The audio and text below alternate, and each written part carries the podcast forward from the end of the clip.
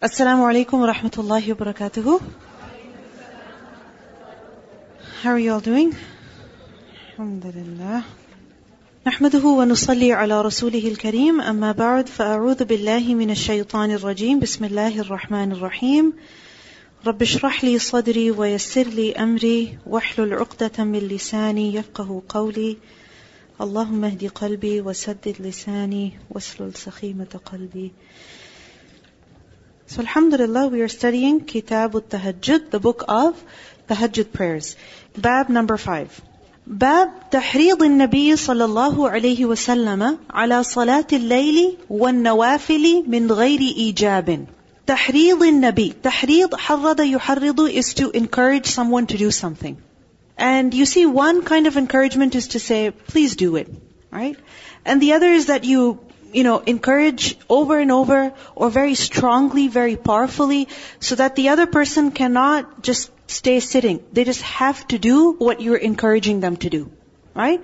And you do that either by frightening them, by instilling some fear, or by giving some incentive of reward. Correct? So this is tahrid. So the Prophet wasallam, he encouraged the people very strongly to perform what? Ala salatil layl, to perform the night prayer. And one nawafil and other voluntary prayers also. But when he encouraged them, he also made sure min ghairi ijabin. He did not make it mandatory. He encouraged very strongly without making it obligatory. What is our way generally? When something is recommended, something is good, we say, oh, it's okay, you don't have to do it, so no big deal. Right?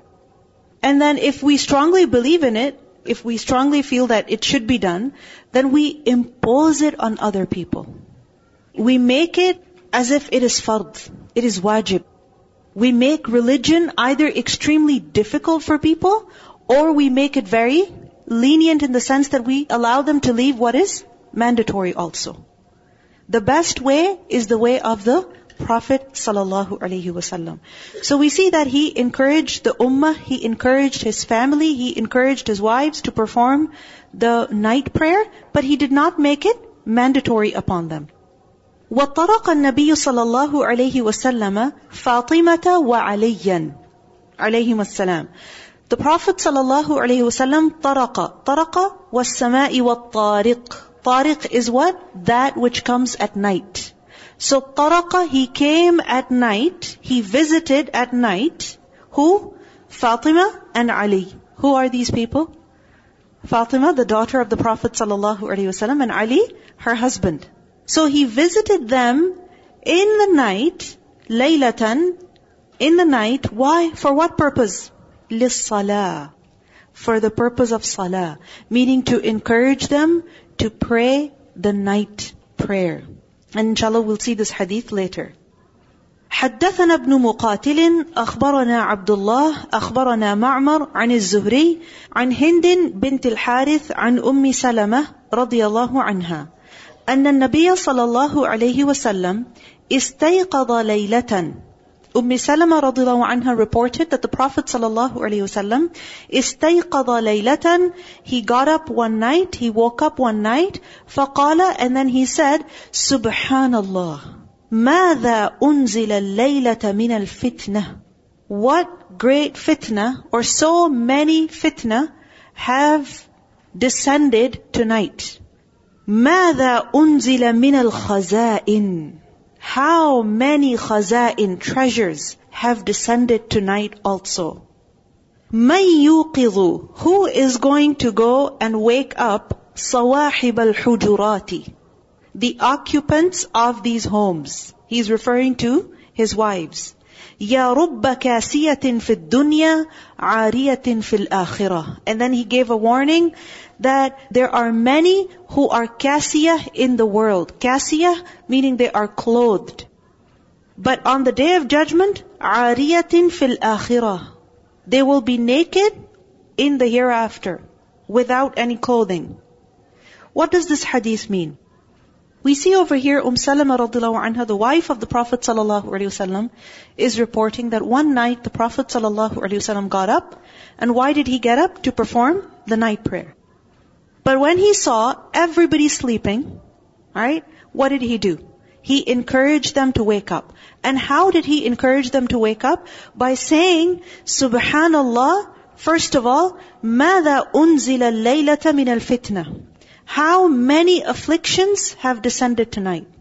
Secondly, ماذا أنزل من الخزائن? How many treasures, how many blessings of Allah have also descended tonight? Meaning, this is a very important time. And why are people sleeping? This is a time when you seek refuge with Allah against calamities. This is a time when you ask Allah subhanahu wa ta'ala to give you a share of His blessings, of, of His treasures. And then he said, مَن يُوقِظُ صَوَاحِبَ الْحُجُرَاتِ The occupants of the hujurat of these homes who are sleeping in their apartments, who's going to wake them up? Because يَا رُبَّ كَاسِيَةٍ فِي الدُّنْيَا عَارِيَةٍ فِي الْآخِرَةِ So many people who are kasiya in this world will be ariyah in the hereafter. Now, we see that Prophet Ismail alayhi salam, we learn about him in the Quran, that وَكَانَ يَأْمُرُ أَهْلَهُ بِالصَّلَاةِ zakati. In Surah Maryam, we learn that Prophet Ismail a.s. would order his family to perform the prayer and also give the zakat. And here we see the Prophet ﷺ is also encouraging his family to perform not just the fard prayer, but also the voluntary prayer. So this is a prophetic way that you encourage especially your closest ones, your family members, to perform the prayer. The prophets of Allah did this. Now this doesn't mean that we stay after them and say, okay, did you pray your nafil also? Did you pray your duha prayer? And did you pray four or two? Why two? You should pray four. And then we insist that go pray nafil right now. Go pray nafil right now. No. If we start imposing on people, we're making something mandatory and we don't have the right to do that. But this doesn't mean that we don't tell them or don't encourage them at all. We must encourage them because this was the way of the prophets of Allah. Prophet Ismail alayhi salam, Prophet Muhammad sallallahu alayhi wasallam, and we see that the Prophet sallallahu alayhi wasallam, as the man of the house, as the one who was responsible over his family, right? He is encouraging his family to perform the night prayer. So this shows us that those who are in authority, so for example, parents, or for instance, those who are of a higher status or age, like for example, an older sibling, it is their obligation to remind who? To remind who? Those who are under them. So for example, an older sibling or someone who has more knowledge, alright, and that could be someone younger than you in age also. The point is that where you realize that you have to pray or that you should pray, then don't keep the khair to yourself only. Do it yourself and also encourage others. This is very simple. When you have something good to eat, right? Then do you just worry about yourself? Or do you encourage your guests, your family also? Do you encourage them? Okay. How do you encourage them? Please eat. Why aren't you eating? Have some. Have a little bit. Isn't it? And then we keep telling them again and again and again. For food, we insist a lot. Even if somebody doesn't want it, we insist that they eat it. Isn't it? When it comes to salah, we say, um, what can I do? It's their choice. Now, one is that you know that the moment you're going to encourage somebody to pray, they're going to get upset and angry. Okay, you pick your battles, right? But we're all human beings. We all forget. We need encouragement. We need reminders. So there's no harm in reminding each other. And it's the people who realize that it's time to pray or it's good to pray at this time. It's their responsibility to remind those who are not praying. Now, what if we are in that position where we are being reminded to pray or where we are being encouraged to pray? Should we get offended over there? Hmm? Should we get offended over there? No. Don't get offended. Don't get upset. You know, it's not that the other person doesn't love you or they don't like you, they don't want you to have fun, which is why they're telling you to pray. It's because they care about you, which is why they're telling you to pray. So if somebody's assisting you in performing your prayer, how? By reminding you, then don't get upset over there. Don't get offended over there. Then we see over here three things the Prophet ﷺ, or rather two things he mentioned. First of all, he made them realize the importance of that night. That particular night or in general any night. Because we see that every day, every night, what happens? The angels of Allah descend. Why? With the commands of Allah subhanahu wa ta'ala. So, of course, we know that there is taqdeer. Inshallah, we will learn about this perhaps at another time in greater detail. But just to mention to you, in general terms, that there's different types of decree. Alright? One is taqdeer hawli or sanawi. Alright? Which is on Laylatul Qadr. That Allah subhanahu wa ta'ala gives his decree to the angels as to what is to be done in that year until the next Laylatul Qadr. Correct? That, then there is taqdeer umuri, the entire lifespan, which is given when the child is in the womb of the mother. Alright? And then there is also taqdeer yawmi, daily taqdeer. Alright? Which is that whatever a person is doing, it's being recorded, or whatever's to happen to him on that day, that is being carried out. And of course, the angels don't do anything by their own will. They do what Allah subhanahu wa ta'ala commands them. Alright? So, that night in particular, or in general, we see that so many commands of Allah subhanahu wa ta'ala, decrees of Allah subhanahu wa ta'ala are being carried out. And those decrees, what are they? Some of them are fitan, great trials. And others are khaza'in, great treasures. Because كل يوم هو في شأن. Right? So some are trials and others are great treasures. So in the last part of the night, what is going on? So the last part of the night is when we see that Allah subhanahu wa ta'ala, we learn that Allah subhanahu wa ta'ala descends to the lowest heaven and asks that who is there who needs something? Who is the one who is sick and he needs to be cured? Right? And he asks many questions. And he invites us to call upon him. This is the time when we call upon him so that the fitan that are descending are averted from us. Whether it is some illness or it is some other kind of hardship, that it is averted from us. And then His blessings are also descending all the time. So at this special time when du'as are accepted, we are invited to ask Him to bestow us His blessings. And the second thing the Prophet ﷺ mentioned as warning, which is that so many people who are clothed right now are going to be unclothed on the day of judgment. What does this statement mean? First of all, even though the word is ariyah and kasiyah, it doesn't mean a woman. Alright? Ariyah, kasiyah is not describing a woman.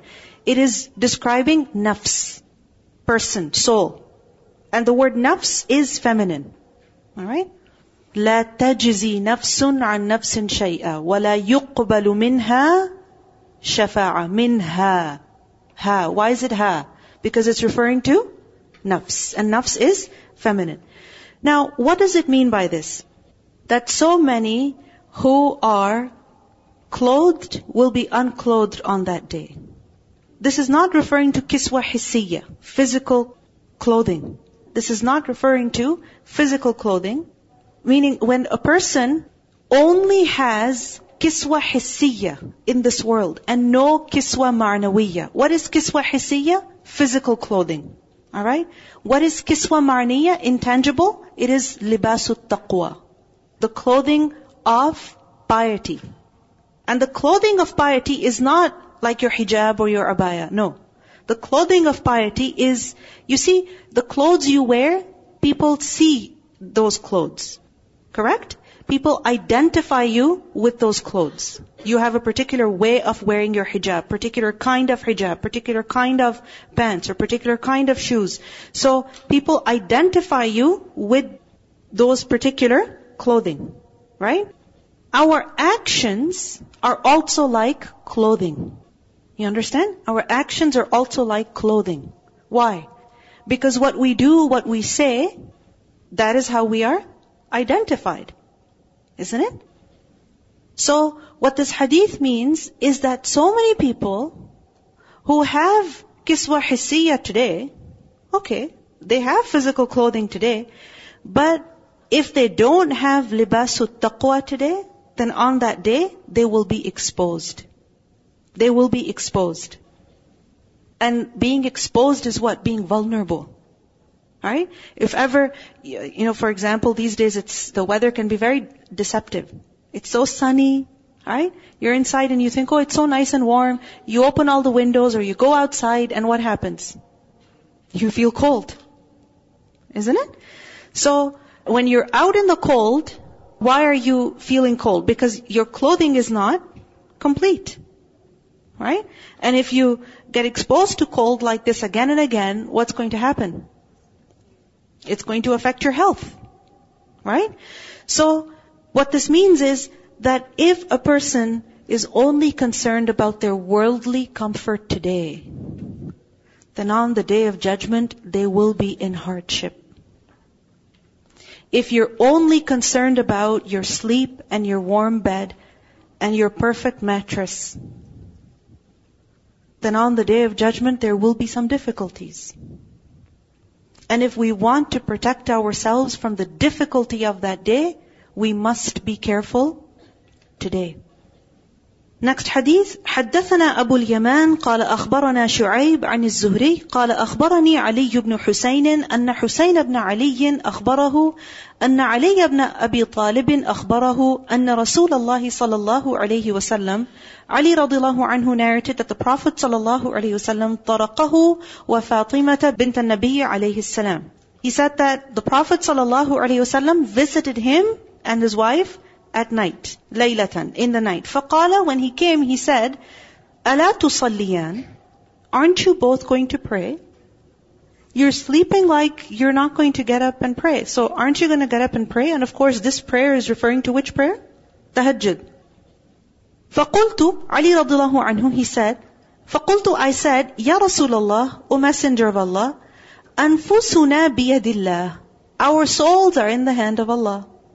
فإذا شاء أن يبعثنا بعثنا If He wants to wake us up, He will wake us up.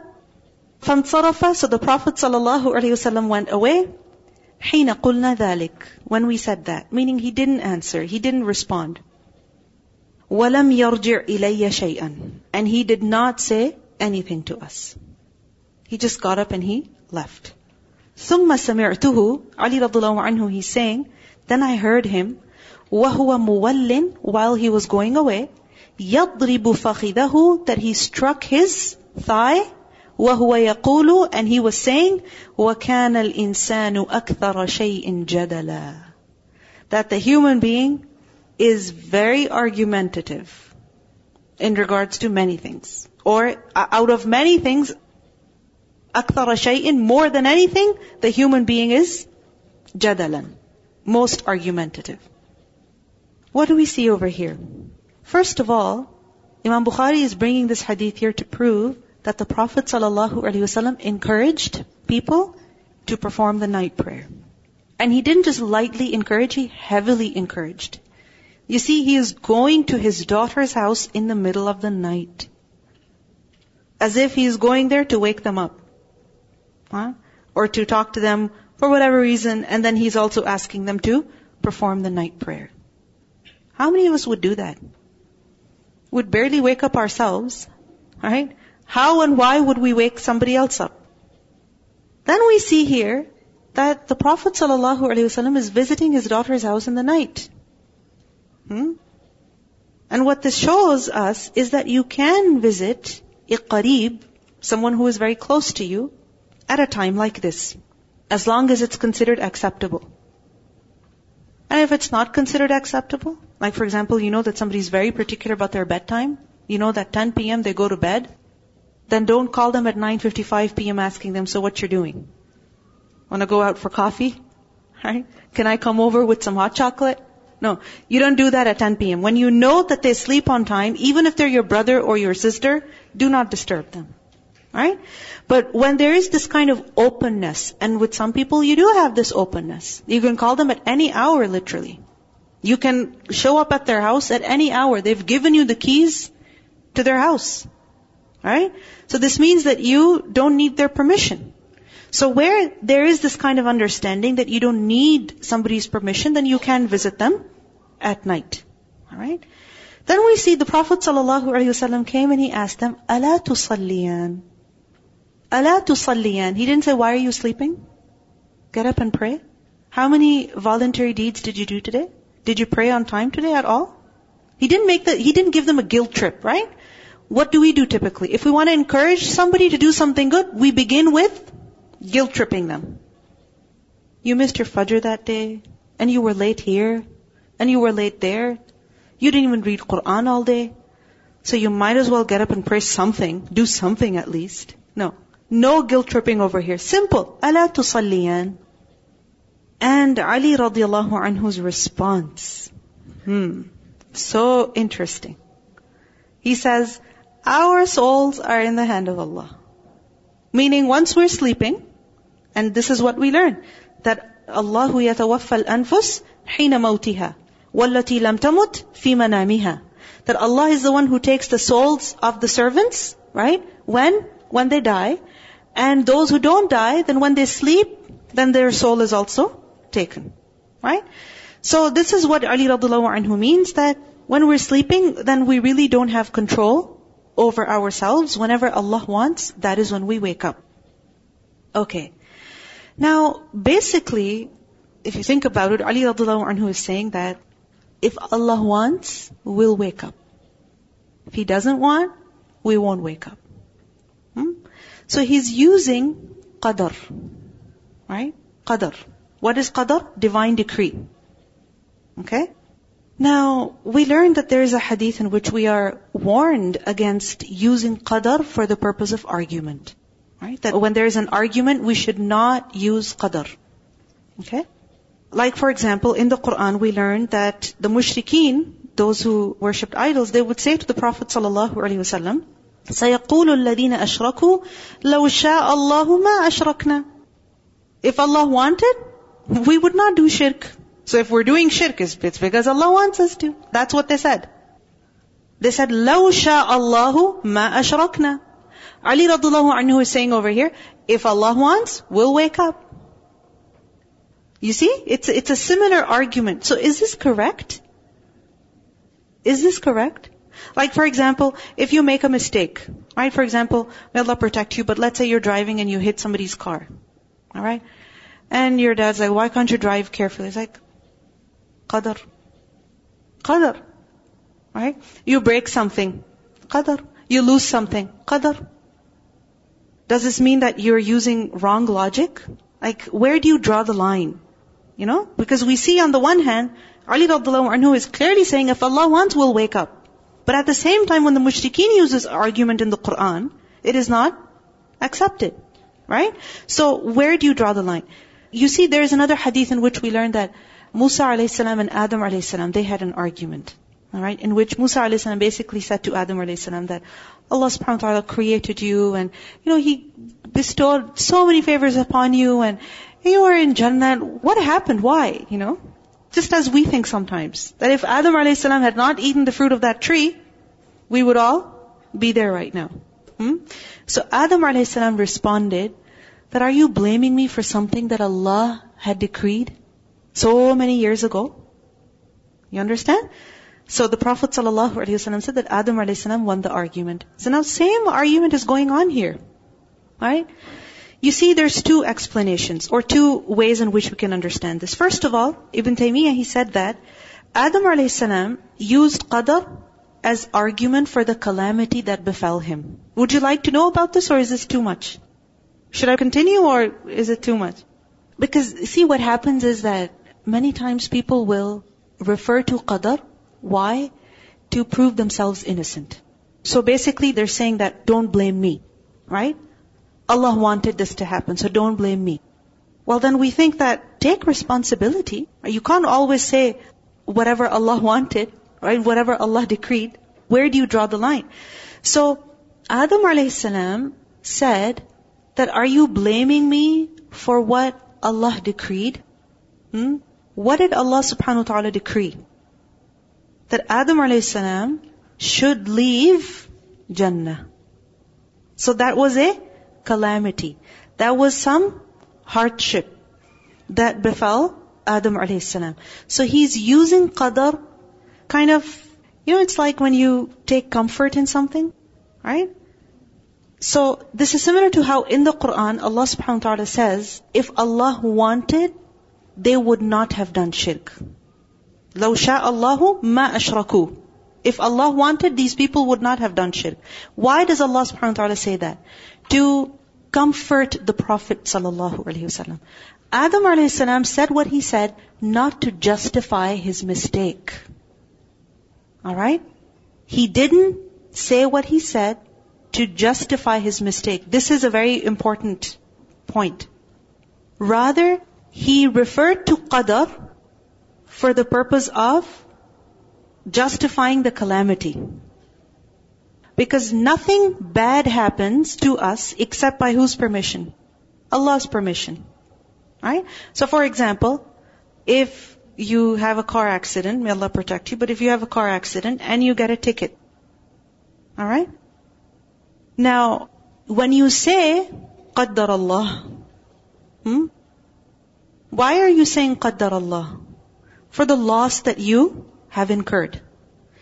You should not say Qadar Allah that, oh, I was speeding and there was red light and I was still, you know, taking a chance and going anyway. You are not going to say Qadar Allah to justify your mistake. There's two levels. One is mistake and the second is calamity. Alright? So when you refer to qadar, you can refer to it with regards to the calamity that has befallen you.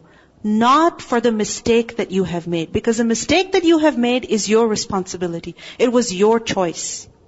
It is your fault. And the result of that, you say qadar Allah. You understand? Ibn Qayyim rahimahullah, he said, that there is no harm in saying things like this with istiqamah. With istiqamah. With istiqamah as in when a person has repented, fixed things, realized his mistake. Alright? Adam alayhi salam, when he was expelled from paradise, did he repent? Did he? He did. Right? So, it's not that he didn't admit his mistake. Our problem is that we refer to qadr to justify our sins. Like for example, a person smoking and they're like, yeah, if Allah wants, I'll leave it. Right?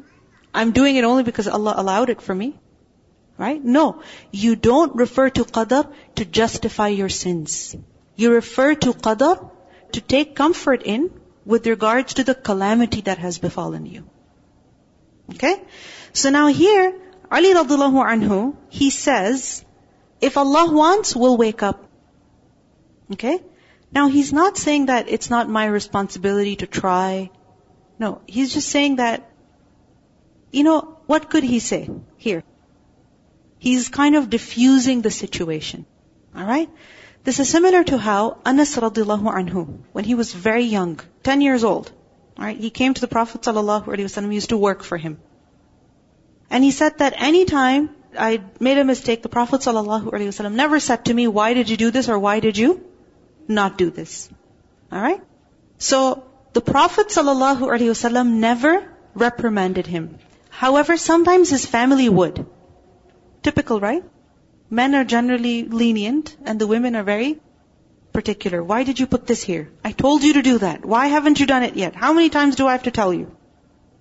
So, the Prophet ﷺ would intervene over there. There's a hadith in Musnad Ahmad which says, that if one of the people of his household rebuked me for it, he would say, leave him. For if it was decreed, it would have happened. If it was decreed, it would have happened. So leave him. Don't ask him again and again. Don't reprimand him. Let him be. So this shows that we can refer to qadar at a time of dispute. Why? To diffuse the situation. Like over here also. Ali radiallahu anhu says, our souls are in the hands of Allah. If Allah wants, we'll wake up. And if He doesn't, then we have no control. Alright? Maybe Ali radiallahu anhu was really sleepy at that time. We don't know. But the response of the Prophet alaihi what does that show us? Where he didn't give an answer. Rather, he got up, he left, and as he's going away, what is he saying? Mankind is very argumentative. Did the Prophet ﷺ like his response? Doesn't seem like it. He didn't give an answer, right? Which shows that he didn't really like what was said, but he didn't make an issue out of it either. Right? So this shows that we should not, for every little thing, for every mistake that we make and everything that happens, we should not always be saying, Qaddar Allah, Qaddar Allah. Because then what happens? People get irritated. When are you going to take responsibility? You know, for example, you're cooking something, it gets burnt, Qaddar Allah. Right? You're cooking something too salty, Qaddar Allah. You slept in, missed your class, Qaddar Allah. Missed your bus, so your dad has to leave his work, come and pick you up and drop you at another station, Qaddar Allah. Right? Take responsibility. Right? Because then what are other people supposed to say? Another important thing we see over here, the Prophet sallallahu alaihi wasallam's response. Think about it. If we were in that situation, what would we do? Would we just quietly get up and leave? Or would we start lecturing them about qadr? Hmm? What would we do? We wouldn't remain silent. Isn't it? So much wisdom. Just got up quietly and left. Now, if you think about it, Ali radiallahu anhu, he still had a reason to make this excuse. Do we have that reason? That whenever Allah wants, we'll wake up? Yes, of course, we will only wake up when Allah wants. But we have means today that means that can disturb our sleep. Right? Means like what? Alarm clocks, exactly. So many different kinds of alarm clocks. So, phone, somebody can call us, alarms, different ways. So, we should not be referring to qadr all the time and saying that if Allah wants, we'll get up.